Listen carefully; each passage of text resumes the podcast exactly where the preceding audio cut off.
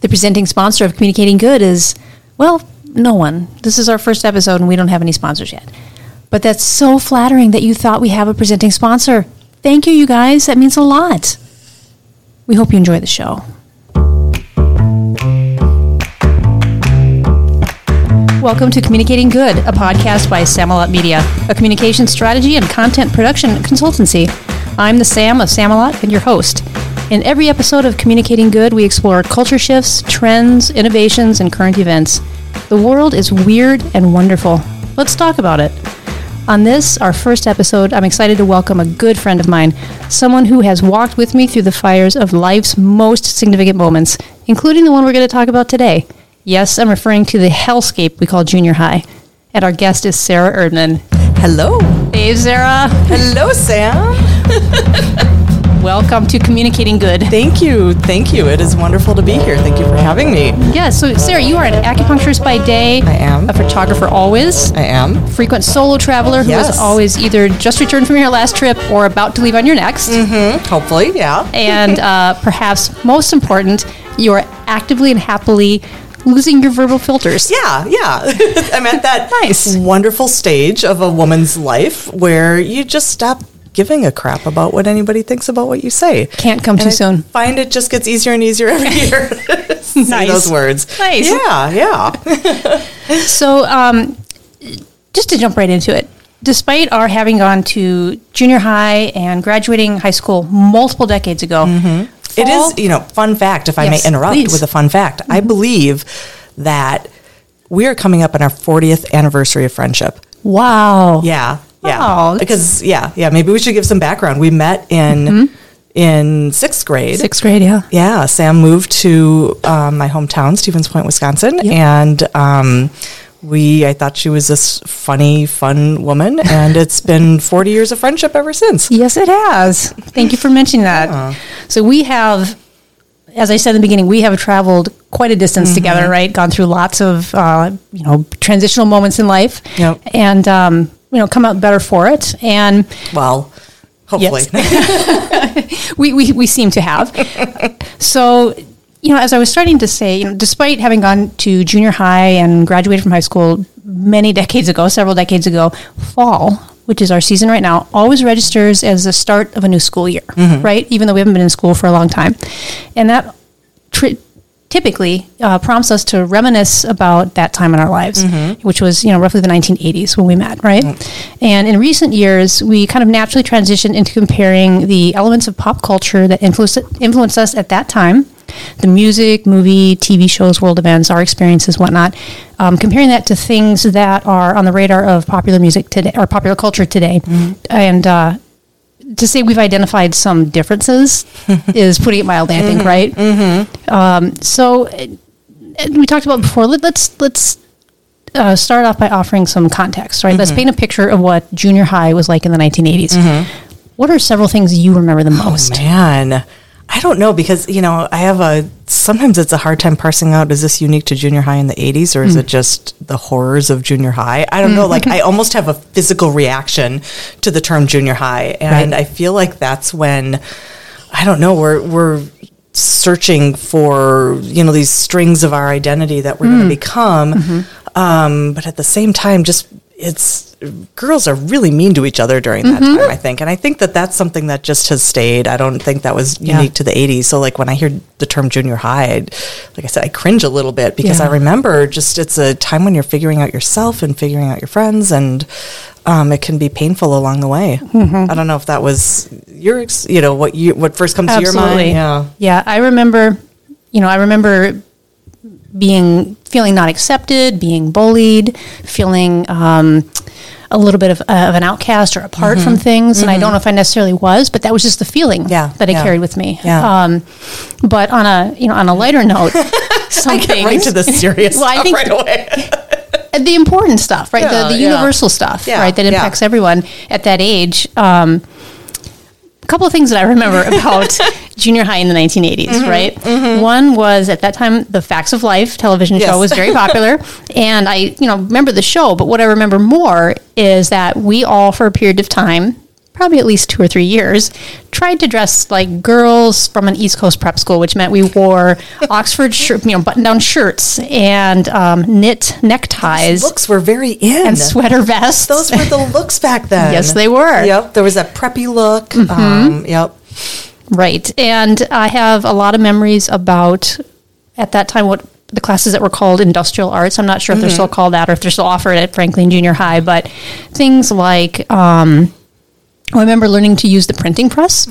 the California job case. Absolutely, because that was going to feature, uh, you know, factor very largely into our lives Very later on. important for our futures. The period of time when we ran a printing press together, and yes, yes. very, very in our important. early 20s, you know. and uh, you know, the room was always filled with opportunities to cut your digits off. Unfortunately, no one Mm-hmm. I remember having to make like some type of like a screwdriver that Hmm. we had to something wire it in a way so that it would light up at the end and I have Mm-hmm. no idea what the purpose of that was. I believe, and I'm very surprised that I'm going to remember this because I was so bad at it. But I think we were we had to make a circuit. Oh, that must Wasn't have that part of okay, the circuit? Probably, The end of the circuit was the lighting up of Our the- futures as young electricians of America. Not as good as our printing press future. Clearly not. um, and this, you know, the, the mention of industrial arts and especially the screwdrivers that we had to use to make those circuits, that brings to mind another memory from junior high, which is the amount of anger that we saw expressed by some of the teachers. Mm, mm-hmm. Um, I'm sure that teachers still obviously experience a range of emo- express a range of emotions in the classroom. Mm-hmm. I really wonder if this would pass muster today, though. Some of what we experienced You mean like when teachers. teachers. would get upset and throw chairs across the room? Yes. I'm pretty sure they wouldn't be able to get away with that today. Yes, I remember. I remember that Yep. somebody throwing a desk. I remember somebody throwing a container of the aforementioned screwdrivers yes, I remember that too. people hadn't brought their screwdriver in on So time. those of us who had brought our screwdrivers on time yes, uh, were very were traumatic. punished by witnessing that Yes, violence. Yeah. I don't think. I don't know. I have to assume that maybe there would be some complaints these days that might ride right up the, the mm-hmm. food chain in the school. Parents- Hopefully, parents wouldn't be happy with that. hopefully so.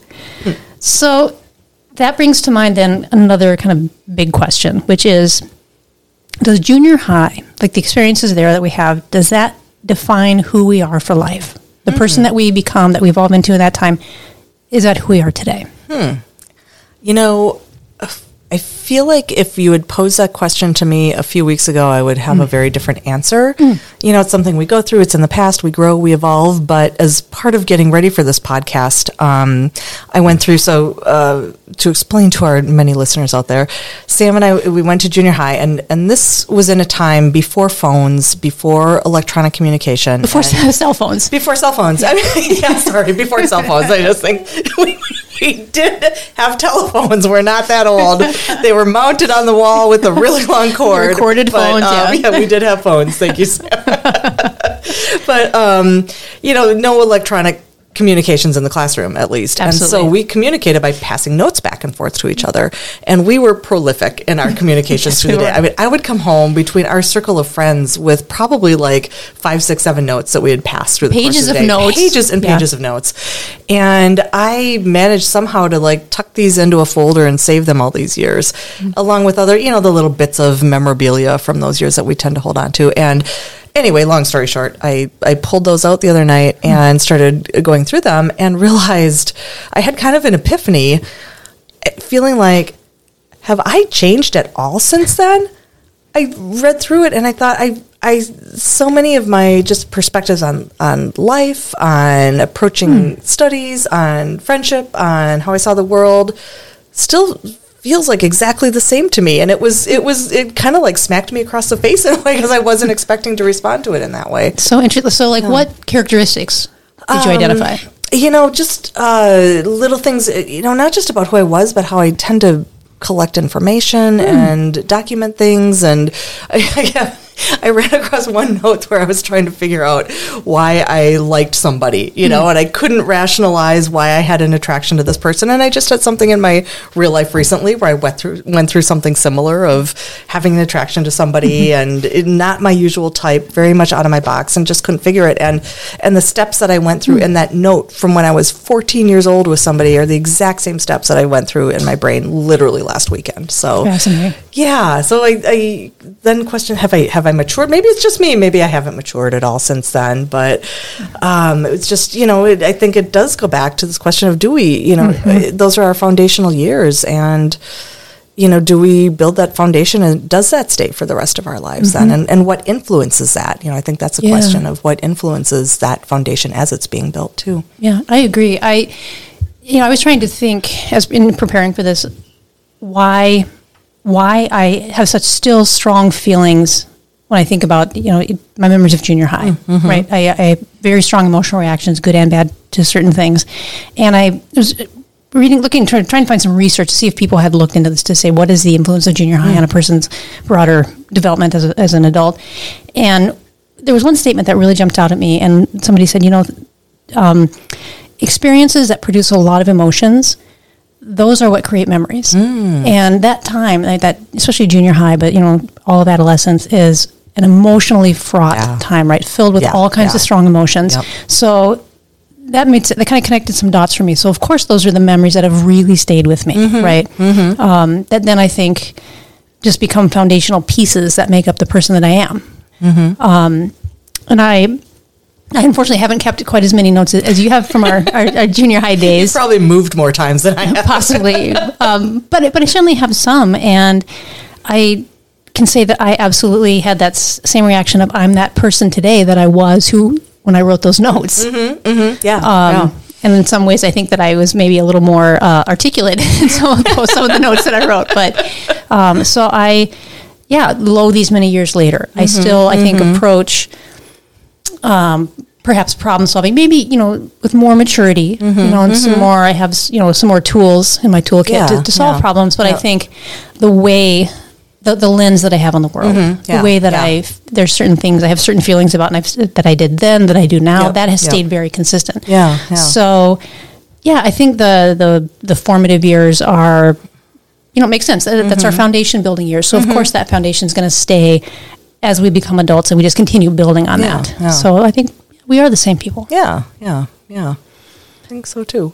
So one thing we wanted to talk about. This is another really foundational piece of our of our adolescence were John Hughes movies, right? Yes. and John Hughes, and, and specifically things like Sixteen Candles and The Breakfast Club. Um, and you know, in recent years, it's become, I think, really obvious that a lot of those movies um, from John Hughes were very problematic. Right? There, there's Yeah, some very, very much. racist Yeah. content. There's sexist. Yeah. There's just a lot of things that that um, that society's come to recognize are just not right. Um, and yet, those those were very influential. Oh, yeah, on us growing yeah. up, right? Yeah. So, and I know that 16 Candles, or uh, forgive me, uh, Breakfast Club in particular, had a very large influence on you at that time. did. So talk about that. Well, I was okay. I, you know, I think I don't know if this exists as much today. This idea of you know, we had these like very specific boxes that people were put into at school. You know, the jock and the prom queen, and you know, all of those boxes and you had to be in one of those groups. And and so I preface with that by saying I don't know what I don't quite know for sure what box we were in. We weren't like the popular kids. Mm-hmm. You know we were maybe like these kind of not full on nerds but you know, mm-hmm. maybe a little nerdy. Mm-hmm. So I, I'd say that only because I was not like a party girl. I was not a problem child. I think we were both very good students. We were good children. You know our parents were generally pretty happy with us. But for some reason the breakfast club brought out the rebel in me because I it was rated R first of all, and we were uh, maybe 15 when it came out, and so we couldn't see it. You know, R-rated movies, 18 and over, which is ridiculous because it's a movie geared towards teenagers. But I think, and it was for something as simple. They show it on you know. TV on Saturday mornings Right, now, and it was, I think, just a little bit of drug use and probably language. And Right. um, so we snuck into it. That's what we used to have to do back in the mm-hmm. day: is sneak into these movies that we mm-hmm. wanted to see. So mm-hmm. you'd go in, and you would maybe buy a ticket to a different movie that was showing next door that was rated PG, but then you time it just right, so then you could go in and watch the R-rated movie, like the rebel that you were inside. and um, so we snuck in to see the Breakfast Club, and I think then I told my parents that I had seen it at Because you were a good kid. because I was a good child. I was a good, honest child. I was a square. I was a nerd. um, and then we wanted to go see it again. For some reason, my parents said, no, you can't.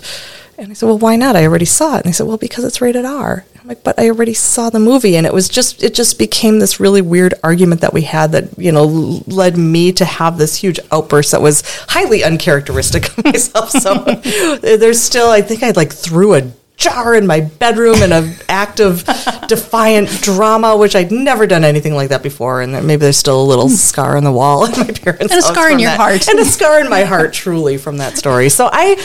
Long story to say, I had very passionate feelings about this movie, and I think it was because we felt so, you know, coming out of junior high where you are put in like a certain box of who you're supposed to be. Right. And this was a movie that was, you know, trying to cross over those bridges, and especially for somebody where you feel like, you know, there's such. I think in junior high with girls especially, it's all about inclusion and exclusion in the friendship groups. And um, you know, here's a movie that has people crossing the boundaries a little bit more of what that means. And Yeah. I think that must have deeply resonated with me at the time in that way. Yeah, I understand that, and I think that um, the, the the the the kind of the archetypes of the characters Yeah, yeah. that gave some voice to maybe how we sort of categorized ourselves, Mm-hmm, right?